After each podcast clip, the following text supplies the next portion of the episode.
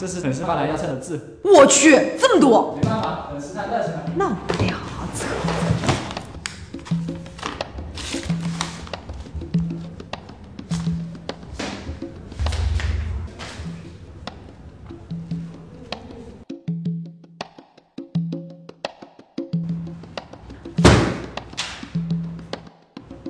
我不测了，我再一次郑重的强调，我们这是一档很严肃的学术节目。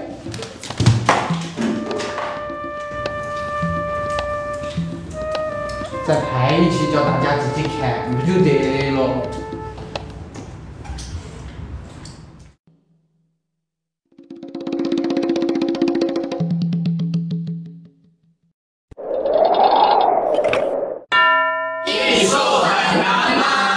集由千年名菜东坡肉赞助播出。都一千年了，这肉能吃吗？本集还有狂草联盟赞助播出。穷我毕生热血，如不尽你倾世容颜。前一段时间有粉丝问我，为什么书法那么难看懂？对啊，为什么那么难看懂？其实是因为我们被老夫子给骗了。你还记得吗？当我们第一次看到一幅陌生字的时候，第一件事情是什么？十有八九就是读出来“妇女之宝”。咱们要不试试先别读出来？汉字不仅可以表达意思，最关键的是还很好看。见字如见人，这就像看一个人的脸一样，你肯定第一眼先看他长得好不好看，不会问说，哎，你的脸长成这样是什么意思？所以说，抛开字义，然后再抛开这个书法的技巧本身。老夫子曾经说过：“ 哎呀，这个书法笔力雄劲，飞动中见圆转之妙，定为高人之笔。”哎呀呀呀！这就跟你妈说，交女朋友啊，要找贤惠的、孝顺的、勤快的。你找啊找啊找，最后找一个胸大的。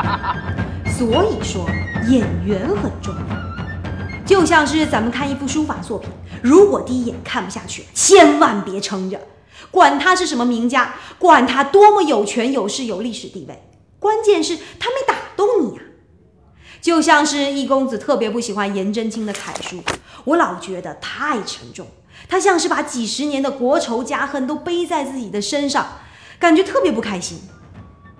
其实欣赏一幅书法作品呢，就像是和一个人交朋友一样，你第一眼看顺了，才有兴趣去了解他背后的故事。易公子这里有三幅字，分别代表了三种不同的人，来看看你最喜欢谁。喜欢第一幅的人，你的朋友是一个高考状元，特别乖，遵守规则，绝不走偏。喜欢第二幅的人，你的朋友是一个温文尔雅的娘炮。喜欢第三幅的人，你这朋友不得了，你小学的时候就认识他了，而且你高考的时候不仅要认识他，还得认识他爹和他弟。他很有名，他们全家都很有名。他是文豪中的大吃货，能一口气吃下三百颗荔枝。他是文豪当中的发明家，听说为了研制一种墨，不小心把自己家房子给烧了。猜出来了吧？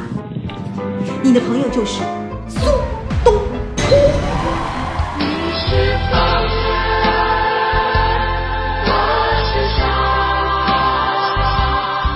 缘分天注定，幸福靠打拼。想知道茫茫人海中谁会是你的另一半？啊，不是，呃，想知道你的字迹透露出你什么样的命运？一加微信，意外艺术，回复关键词“命运”，看看你未来会成为什么样的人。不对呀，苏东坡我知道，北宋书法四大家之首，整个宋朝写字最厉害的人，这怎么会写的这么丑呢？苏东坡说了，我这个字很特殊啊，颜真卿那个叫颜体，柳公权叫柳体，我这个字呢叫石压蛤蟆体，这个是天下第三行书。别问我第一行书和第二行书是什么，易公子之前已经讲过了。这个第三行书啊，是苏东坡在人生最落寞的时候写的《寒食帖》。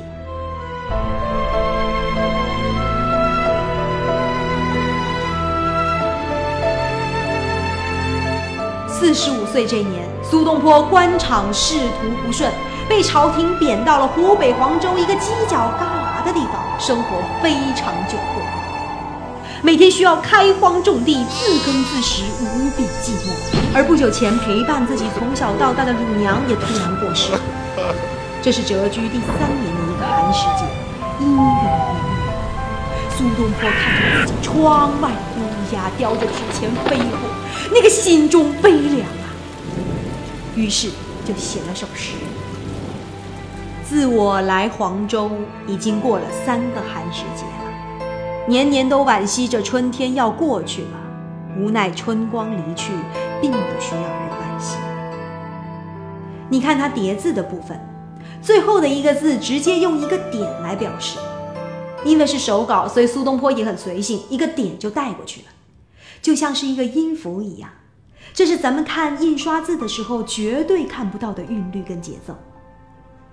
然后，今年的雨特别多，让人愁苦，像是秋天一样萧瑟寒凉。卧闻海棠花，泥污胭脂雪。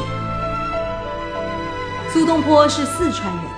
海棠花是他们那儿原生的花，在愁卧当中听说海棠花谢了，泥污胭脂雪。蒋勋老师曾经说过，他绝对不是在讲花，我觉得他在讲他自己。那个花跟泥是牵丝牵在一起，那这两个字如果放大是非常惊人。我觉得苏东坡领悟到，原来自己一直把自己当花，你当花你就娇贵，你就不能够下来。中国古代的人向来都很傲。觉得看谁都不顺眼，俗气，不跟你玩，很娇贵。苏东坡以前也这样，他的文章写的一等一的，二十岁就升镇朝廷，连皇帝看了以后都说这是个稀世奇。这个稀世奇才也不会收敛自己，过了十几年，因为乌台诗案被人关进了监狱，一路从中原地流放到了海南。他以前多娇贵。后来一进监狱，才发现自己哪是个知识分子，行行好，给点饭吃，一样是个饿了要求饭吃、憋急了要拉屎的人。哎呀！于是他开始结交这个社会上最底层的人，和他们玩在一起。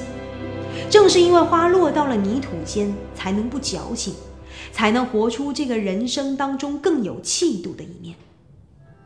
然后苏东坡说。时间呐，暗中偷复去，夜半真有力。夜半真有力。夜半真有力呀！严肃点。何书病少年，病起须一白。这里非常有意思。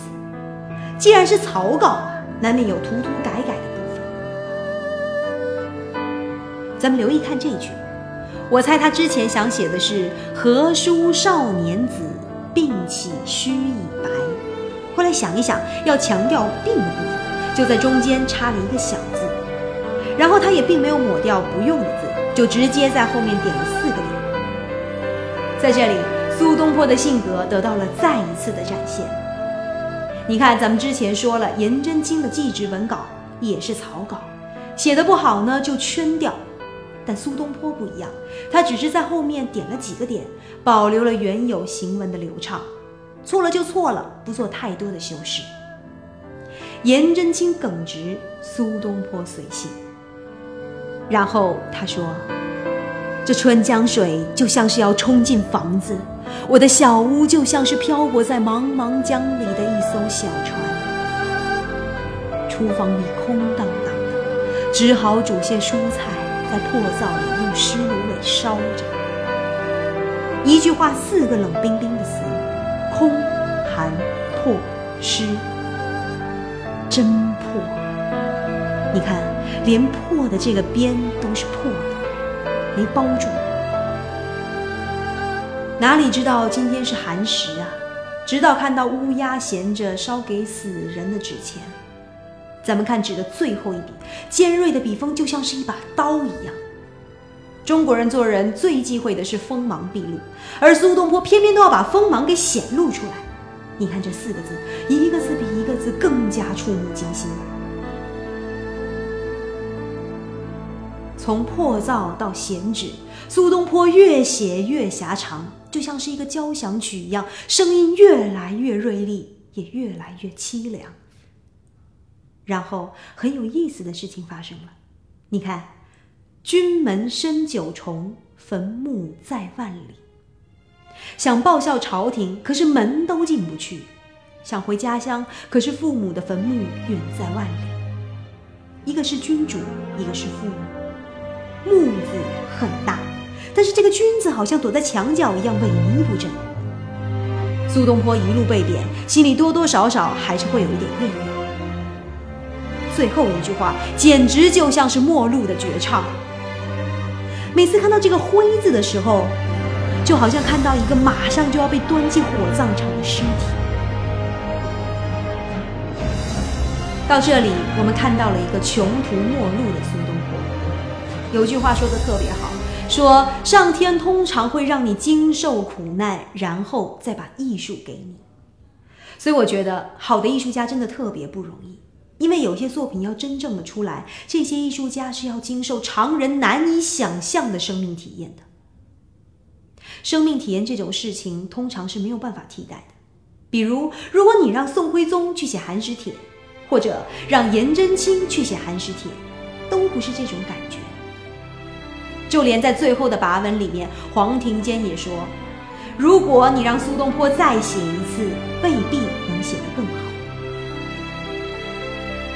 所以说，咱们之前看书法，看到的更多的是法，是规则。但是，咱们一直要让自己活在这种逻辑里吗？如果说我们可以放下法的概念。让身体和心灵更加纯粹的去感觉，然后你就会发现，你比你想象中懂艺术。加入全国最大艺术社群“意外艺术”，一天一天提高审美情趣。为了让导演早日穿上绿裙子，大家记得一定要举起你的右手，轻点下面，别点歪了，订阅我们的视频。我，